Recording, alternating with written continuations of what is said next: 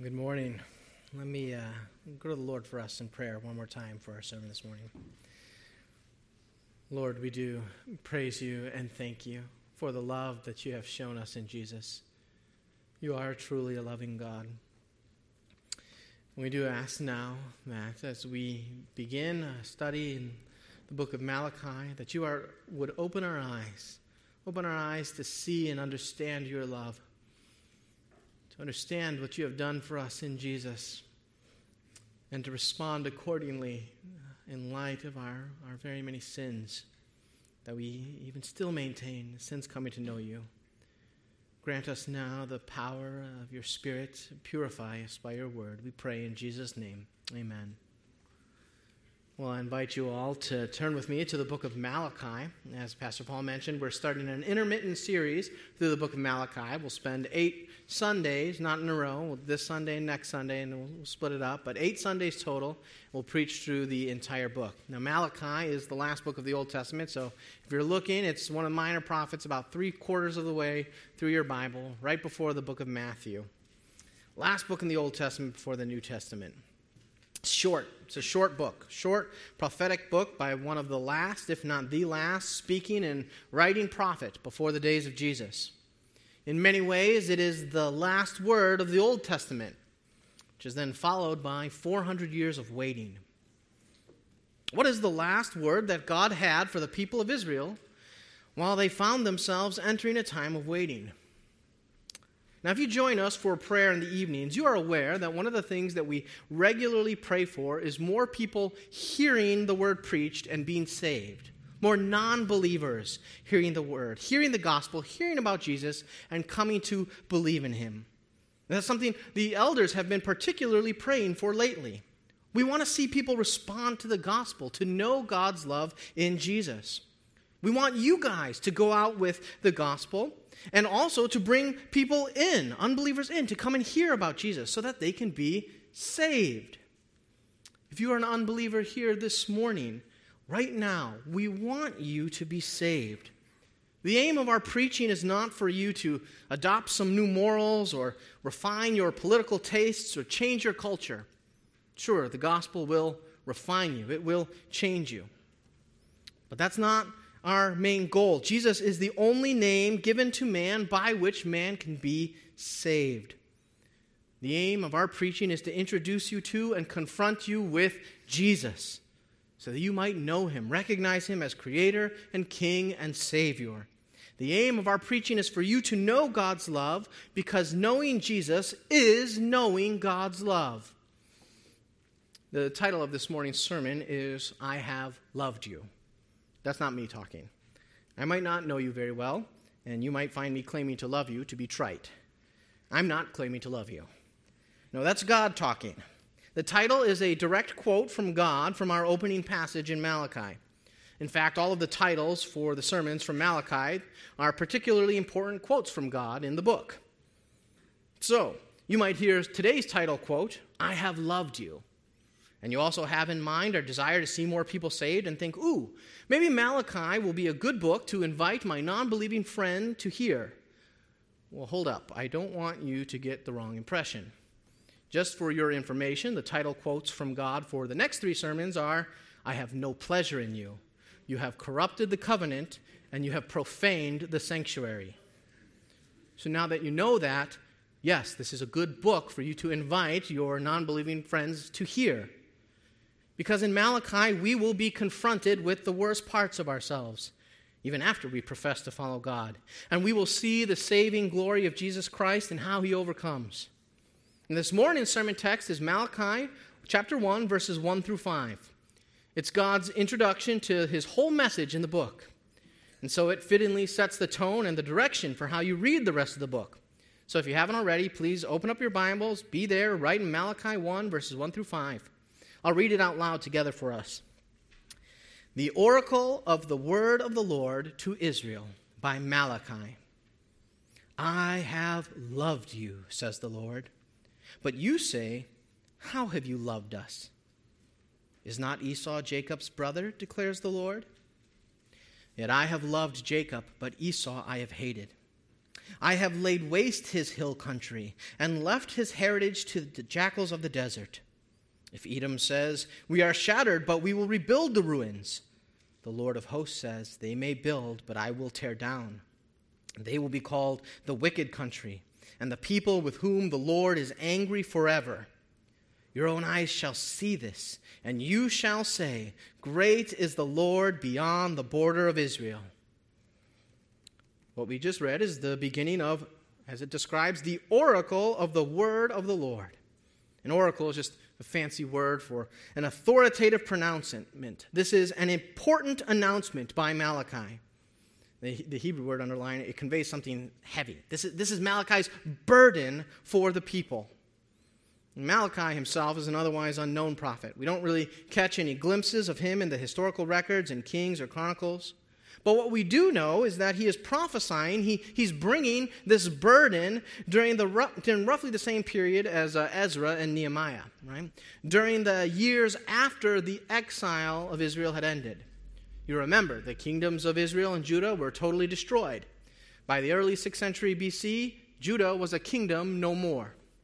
King Nebuchadnezzar of Babylon had wiped Judah off the map destroyed the temple in Jerusalem. He ended their sovereign kingdom, and he took most, or at least the important people, uh, to Babylon in exile.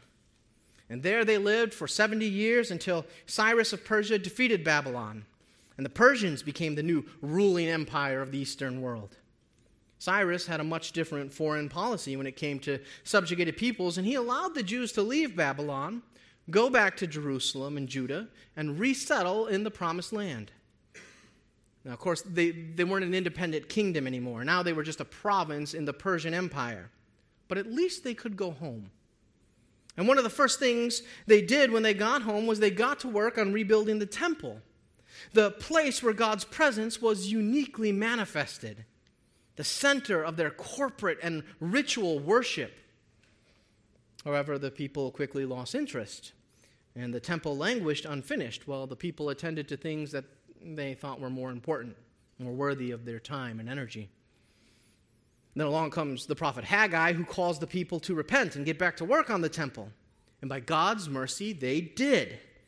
And then God sends leadership in Ezra. He, he provided for the building. He gave favor with the governing officials. He helped the people overcome neighboring enemies, and the temple was rebuilt. Now, Malachi was living and prophesying during this time after the temple was rebuilt. They're back in exile, back in the promised land. They have a temple again. They have everything they need to be faithful to God. Or do they? The people that Malachi was preaching to were apathetic and unfaithful. That's why he was called. That's why he has this important announcement. It's an announcement to the people who, on the outside, have everything they have for right worship and fellowship with God but find themselves apathetic and unfaithful nonetheless. So let's look at the actual oracle, at least right at the beginning, right at the start of verse 2. Look at God's introduction to his apathetic and unfaithful people. I have loved you, says the Lord. The first thing he says, I have loved you. Does that hit you at all? How does it hit you? You know, it's become cliched, at least in, in our circles, to, to bemoan a, a type of preaching that preaches the love of God in a way that minimizes or even hides the fullness of his attributes. That is to say, to try to preach the love of God without preaching the justice of God or the, the holiness of God. And that is indeed a travesty. In point of fact, you cannot really preach the love of God without preaching both the justice and the holiness of God. But there are some who believe that such preaching is what people want to hear. It will be attractive to non Christians, and that's what will compel them to come. One Reformed preacher, in criticizing such preaching, said, Of course, people will come if you preach that way. Everyone wants to hear that God loves you and has a wonderful plan for your life. But I'm not so sure that's true. Does everyone want to hear about the love of God? Look at how the Israelites responded to God's declaration of love. I have loved you, says the Lord. But you say, How have you loved us? Of course, this is not a record of a literal dialogue, but it is revealing the Israelites' real heart in response to God's assurance of love. God knows the heart, and He knows that this is the response the Israelites feel toward God's declaration. This isn't just what they say, it's what they feel. How have you loved us? This is not a request for more information. This is a rhetorical question. The implied answer is You haven't. You have not loved us. This is a sarcastic, indignant, and doubting response. You see, a surface level proclamation of the love of God isn't necessarily a strategy for winning converts, superficial or otherwise, because some people just don't want to hear it. It rings hollow to them. Maybe that's you now. Brothers and sisters, maybe that's you now. You hear some preacher up front declare God's love for his people, and you feel, yeah, he loves me? How? Have you seen my life? Do you know what I've lived through? Do you know what I still have to live through every day? I don't see God's hand. I don't know his care. I do not feel his love. What kind of love is that? How has God loved me? Whether you are a believer who feels this way or a non believer who feels this way, how God answers you this morning is critically important. It might be the most important thing you hear all month and answer God does. In fact, if you're going to understand the following two and a half verses, the rest of the oracle, you have to keep in mind that at each step of the way, God is answering the question How have you loved us? In his answer, God defends his love, and he shows us four true marks of true love. Four true marks of true love. Now, I use the word true twice on purpose. We find both an explication of what true love from God is and what true love is truly marked by. So, for the rest of our time, we will consider these four true marks of true love from God. Number one, God's love is an electing love. Look together. I have loved you, says the Lord. But you say, How have you loved us? And God says in response, Is not Esau Jacob's brother? declares the Lord. God asks a question Is not Esau Jacob's brother? And it, it, it's a punctuated question. God asks the question, and then the text closes the quote with the line, declares the Lord. In other words, just by asking the question, God is making a point already before he even goes on. What we see in this initial question is that God's love is an electing love, it is, it is a choosing love. It is not passive, it's active. God seeks and sets his love on people. God's love involves his free, his sovereign choice to set his affection on particular people. That's what God is implying by asking the question. God chose Jacob, but not Esau. Now, notice what's in view here is not a general love for all of mankind. This is not about God's general provision and his kindness in his good creation, what we call God's common grace to all people. No, this is about God's particular saving love that he sets on his people and only his people. It is a love that Jacob knew, but not Esau. As we mentioned briefly already in the service, Jacob was one of the patriarchs of Israel. In fact, it's Jacob, whose other name was Israel, that the people are named for. We've got the three patriarchs of Israel, right? Abraham, Isaac, Jacob. Back in the very beginning, in Genesis, we see how God made a covenant with Abraham. And he established his pers- purpose to redeem and restore all of creation by making a special promise to Abraham. And then he continued that covenant with Isaac, Abraham's son. And then we read that God continued that covenant with Jacob, Isaac's son. He continues his special saving work through Jacob's line. But Isaac had two sons. Jacob was not an only child. The answer, or, uh, uh, yeah, the answer to the question, is not Esau Jacob's brother, is yes, Esau was Jacob's brother. And the point in asking is calling your attention back to Genesis. The point in calling your attention is that God could have chosen Esau. God could have given all the covenant promises to Esau. Esau was not only Jacob's brother, they were twins. Not only were they twins, but Esau was the older twin. So, by all rights, at least according to the ancient custom, Esau should have been the one to get any special inheritance. Esau should inherit the covenant promises. It should be the nation of Esau. But it's not, it's the children of Jacob, the people of Israel. Furthermore, God set his love on Jacob before they were born. It's not like Esau was so bad that God had to then default to Jacob. In fact, as you read the story, they both don't look that pretty in the beginning. Uh, but it doesn't matter because the choice was made before they were born. As we read earlier in the service from Genesis chapter 25, Isaac prayed to the Lord for his wife because she was barren. And the Lord granted his prayer, and Rebekah, his wife, conceived. The children struggled together within her, and she said, If it is thus, why is this happening to me? And she went to inquire of the Lord. And the Lord said to her, Two nations are in your womb, and two peoples from within you shall be divided. The one shall be stronger than the other, the older shall serve the younger.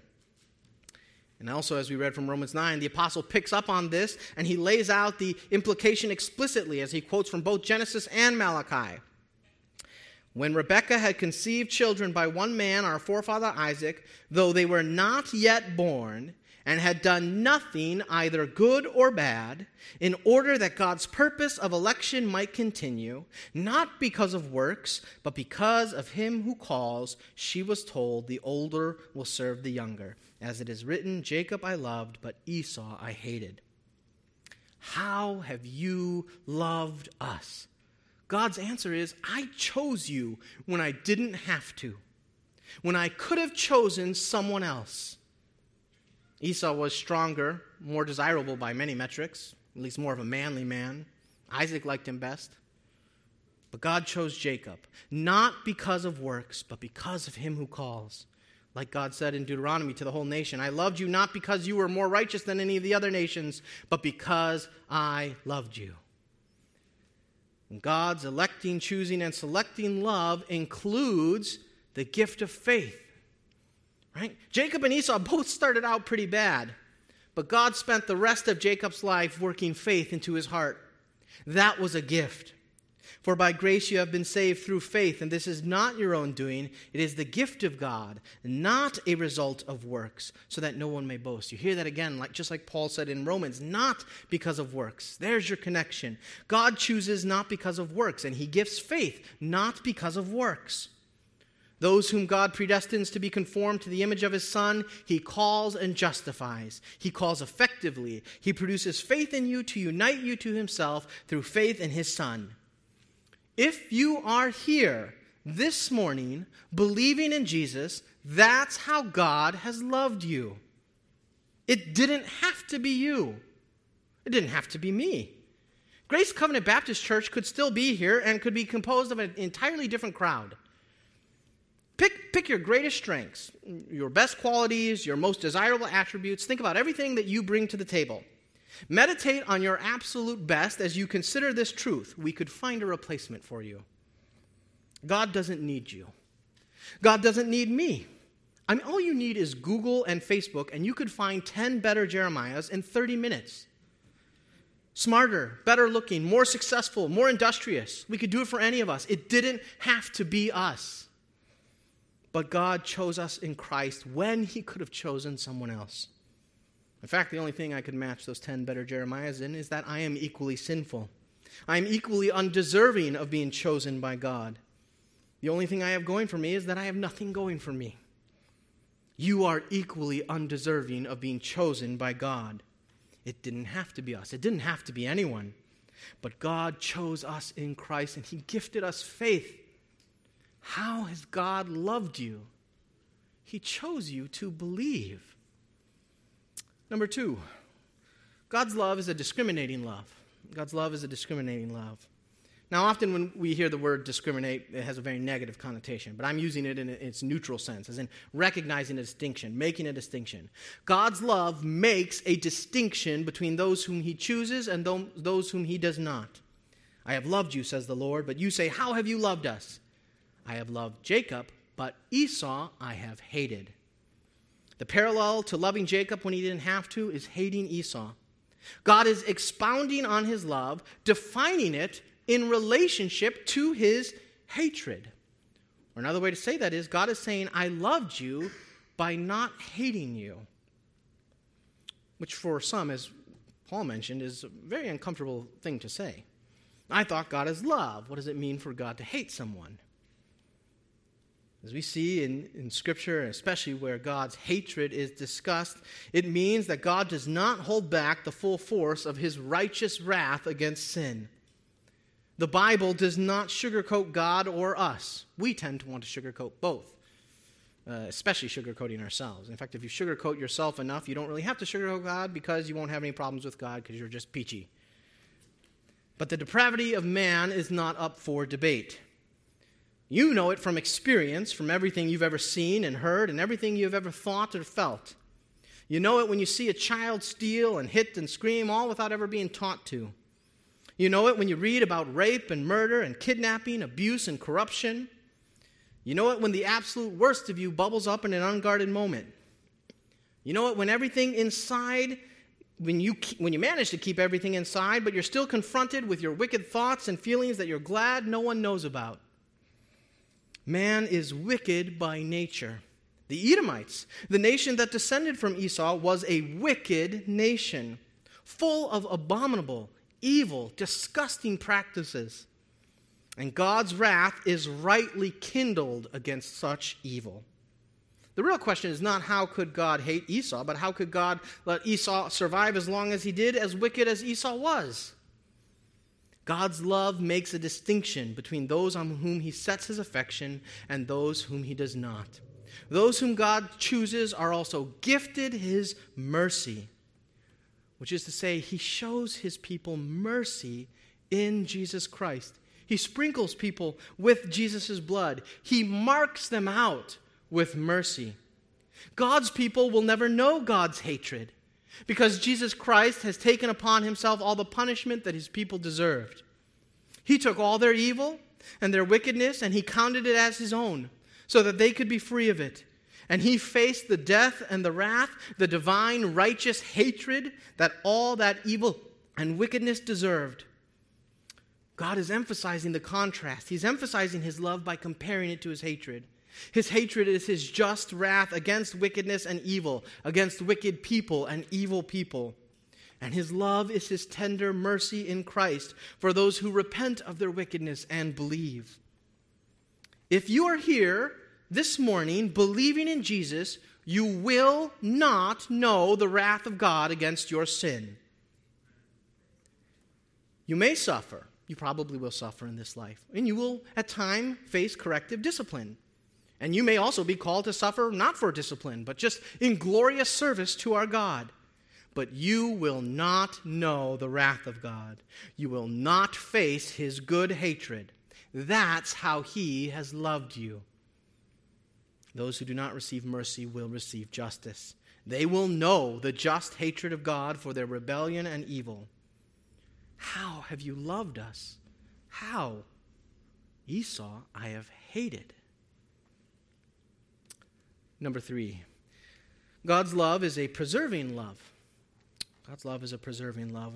When we continue on to see how God elaborates on his hatred of Esau, we're given a more specific picture for contrast.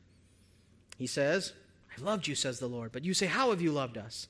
I have laid waste Esau's hill country and left his heritage to jackals of the desert. At the time that Malachi was prophesying, Israel may not have been a sovereign kingdom anymore uh, but things were starting to go much worse for Edom. Their territory was reduced to a tiny fraction of what it once was, beginning around Malachi's time and on through the time of Christ. And by highlighting the present state of Edom, God says to Israel, implicitly by contrast, I have preserved you in and through exile. I have preserved you in a way that I have not for Edom. This contrast continues into the future. If Edom says, We are shattered, but we will rebuild the ruins, the Lord of hosts says, They may build, but I will tear down. They will be called the wicked country and the people with whom the Lord is angry forever. Not only has God preserved you, but he will also continue to preserve and keep you, even as he actively works to bring all other powers and institutions to nothing One of the ways that God has demonstrated his love concretely for the church is that she endures. This is true of you as individually as a believer, and it's also true of the, the church as a corporate body. Christian, God is preserving you. That is to say, He is preserving your faith. Jesus said, Whoever believes in me has eternal life. And later he says, I give them eternal life. They will never perish. No one will snatch them out of my hand. John, the apostle, recording that, knew just how amazing the presence of faith was. He said in his letter, Everyone who is born of God, has been born of God, overcomes the world. And this is the victory that has overcome the world our faith. Paul, who called faith a gift from God, declared confidently that the gifts and calling of God are irrevocable. He also said, It's God who works in you, both to will and to work for his good pleasure. God is working the will in you, he is working the faith in you. And I am sure of this, that he who began a good work in you will bring it to completion at the day of Jesus Christ. It says elsewhere, No temptation has overtaken you that is not common to man. God is faithful. He will not let you be tempted beyond your ability. But with the temptation, He will also provide the way of escape that you may be able to endure it. Endure it as in not buckle, not leave the faith. I'm sure, Paul says, that neither death nor life, nor angels, nor rulers, nor things present, nor things to come, nor powers, nor height, nor depth, nor anything else in all creation will be able to separate us from the love of God in Christ Jesus our Lord. Those whom he predestined, he also called. Those whom he called, he also justified. Those whom he justified, he also glorified. It is a done deal. God will preserve you in your faith. Jude announced God is able to keep you from stumbling. He is able to keep you from stumbling and to present you blameless before the presence of his glory with great joy. John and Paul and Jude said those things because they knew that the prayer that Jesus prayed for Peter in Luke, he prays for all of his people. I have prayed for you that your faith may not fail. And when you have turned again, strengthen your brothers. God, how have you loved me? You're here. You're still here. You're still believing. That's how God has loved you. Jesus preserves the faith of his followers. He also preserves the existence and witness of their institution, the church. In the high priestly prayer recorded in John's gospel, Jesus prays, I am no longer in the world, but they are in the world, and I am coming to you. Holy Father, keep them in your name, which you have given me, that they may be one, even as we are one. Jesus promised the gates of hell will not prevail against the church. Because of the potency of Jesus' death, his power, his right rule, the church will endure. It has to endure. For by a single offering, he has perfected for all time those who are being sanctified. The psalmist sings, Love the Lord, all you his saints. The Lord preserves the faithful. Do you guys know the borders of the kingdom of Edom? Could you, could you plot it on a map for me? I'm guessing that almost no one in this room could, if anyone. And do you know why? Because no one cares. Do, do you know the God uh, that the Edomites worshipped, or at least centrally worshipped? They worship many gods, but do you know their, their God? No one really does. Historians and scholars, best guess is a god named Kos. You ever hear of Kos? No. History has moved on just like it has moved on from Zeus and Jupiter and Baal and Marduk and Dagon and Atargatis and all the other weird ones you've never heard of. It's moved on from Babylon and Greece and Rome. Those religions and empires were powerful and impressive in their time. There are powerful and impressive things today. You, you do know the borders of Russia and the US because that's the present. And I'm sure not a single person in this room hasn't heard of Islam. I guess probably most, if not all of you, know or has met a Muslim. One day history will move on from Russia. One day history will move on from the United States. One day history will move on from Islam. Islam's days are numbered. It spread militarily in the beginning. Still to this day, much of its hold over the world is political and military. The church spread under threat of ridicule and death in the beginning and continues to endure in such places and times where it literally costs people their lives to profess Christ. I mean, so much so that when listening to an account uh, from missionaries from the Middle East, my unbelieving father turned to me and said, Why would anyone convert under those conditions? God preserves the faith of his people. He preserves his church against all external pressures, including the threat of loss and death. And along the way, God destroys all rivals and pretenders, not just Edom of the past, but Edom of the future. If Edom says, We are shattered, but we will rebuild, the Lord of hosts says, They may build, but I will tear down. They will be called the wicked country, and the people with whom the Lord is angry forever. Nothing anyone builds in rebellion against God will last. Not any nation, not any faith, not any culture, not any empire. But the church will endure. How has God loved you? There are still churches in this world, and there always will be. Number four, God's love is a God glorifying love. God's love is a God glorifying love. God's love causes people to praise God.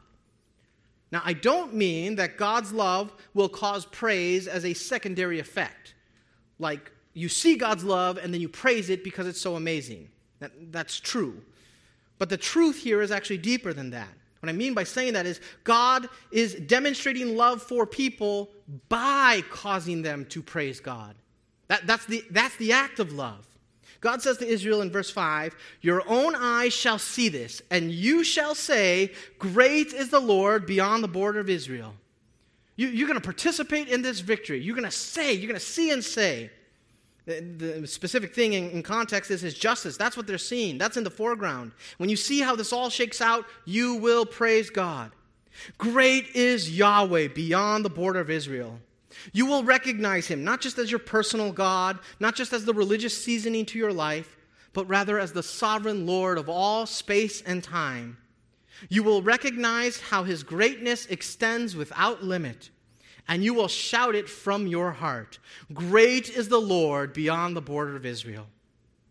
And remember, this is all part of the answer to the question How have you loved us? Part of the answer to how is, in fact, the, the crescendo to his answer of how he loved them is I will elicit praise out of you. I will get you to praise me. People ask, How have you loved us? Christian, you might still ask, God, how have you loved me? And one answer is, Your eyes shall see, and you shall say, Great is the Lord beyond the border of Israel. But how is that love? How is that an answer to the question how God loves? Why is it a loving thing that God will elicit praise from you to God? Well, it's, it's because of who and what God is in Himself. God is the most glorious reality, the foundational reality. God is the most glorious person, the source of all personhood. His glory is fully on display in creation. The heavens declare the glory of God, the sky above proclaims his handiwork. Even the most hardened and cynical non believer marvels when confronted with the most grandeur parts of nature the rising and setting sun, the Grand Canyon, the expansiveness of space, the intricacies of the atomic world. It is all marvelous, and everyone knows it. And the creator of all that, the creator of all that marvel, himself is more glorious than anything he has made. Just think about it logically. The world is full of so much glory. How much more glorious is the creator of all that we enjoy and marvel at? All those joys, all those glories are meant to show us the glory of God. He should be recognized and glorified. And one of the primary problems we will see throughout the book of Malachi as we continue in our series is a disregard for the glory of God. It is a disregard for concern for his name and reputation. It's one of the people's main problems. One of their main problems is they don't see his glory. And it is loving for God to fix this problem. It's wrong to devalue God. It's wrong to scoff at beauty and greatness. We know this. When we encounter someone who fails to appreciate someone or something, to give it its due by its intrinsic greatness, it, it riles us up. It's an insult. We rightly perceive that when it comes to even relatively minute types of temporal glory. How dare you not appreciate that basketball shot? Or how, how dare you not appreciate that meal? How dare you not praise that beauty? How dare you? It is wrong not to give all glory to the most beautiful one. It is wrong not to give all glory to the greatest one. But we do that. We devalue the glory of God, we scoff, and we prove ourselves to be myopic, foolish, and ungrateful, to be blind, stupid, and selfish. We not only condemn people who fail to glorify what is glorious, we pity. We pity people who miss out on glories in this life. We are most to be pitied for missing out on the glory of God. We are blind, stupid, and selfish. And perhaps the most amazing thing about God's love is that it removes the blinders. It educates the heart. It draws your gaze outward so that you can see and savor the glory of God. God's love that He sets on His people will elicit praise because it will, in all its working, display His greatness. You will see God more clearly. You will understand Him a little bit better. You will see and say, Great is God beyond the border of Israel. Not everyone says that because not everyone can see. And God's love is great precisely because it will let your heart see in such a way that it naturally shouts, Great is God beyond the border of Israel. How has God loved you? How has God loved you? He has opened your eyes to see what you ought to see, to fully recognize and so enjoy and marvel in His own glory. Let me conclude with this Christian, how has God loved you? Well, He has a totally different disposition towards you. He chooses you when there is nothing in you that would draw him. He distinguishes you from the world by marking you out with mercy, a mercy that no one outside of Christ will receive. He preserves you through all time, both your faith individually and the church as a whole. And He opens your eyes to not miss out on His glory. Now, where does that leave you if you are a non Christian today, here, listening, online? These are the true marks of true love. That second true is meant to highlight that anything else you might have, that you might be tempted to interpret as God's love in your life, is false. You cannot look at money or success or family, prestige, career, anything of the temporal nature and judge that you are either loved or unloved by God.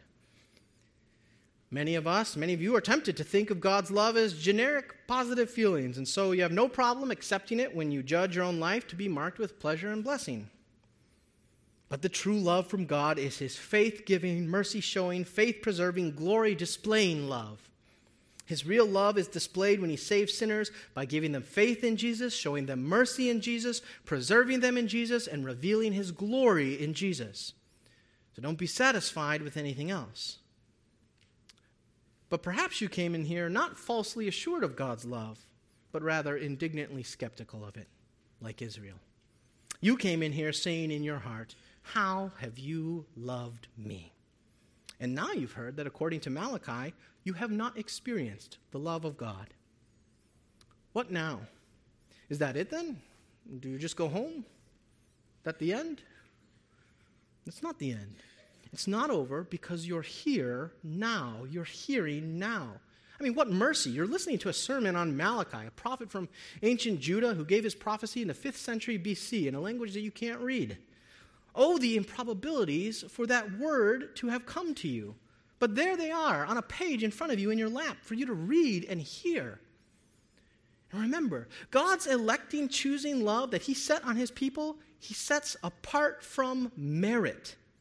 He made His choice before the foundation of the world, before you were born. And that's actually the best news that you could ever hear.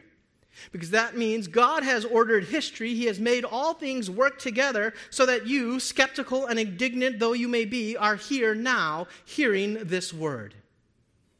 It is literally right now a word to you. God's choice is not a respecter of persons, meaning he elects and saves rich and poor, smart and dumb, Jew and Gentile. If your eyes are being opened to your need of Christ, if your eyes are being open to his worth as creator and savior, if right now you are starting to believe, then he chose you. I have loved you, says the Lord. Let's pray. Lord, we, we thank you for the love that you have displayed for us.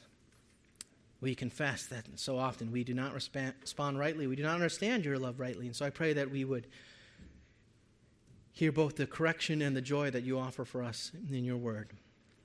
And pray that we would not go away from Malachi as if hearing nothing. And I pray that you would be working even now in any non believers who might hear these words to confirm the love that you have had from before the foundation of the world. And so make believers. I ask that you would increase our ability to see and your glory, to praise you and enjoy you. I ask that you would be with us as we continue on in Malachi give us eyes to see and ears to hear. We pray in Jesus' name. Amen.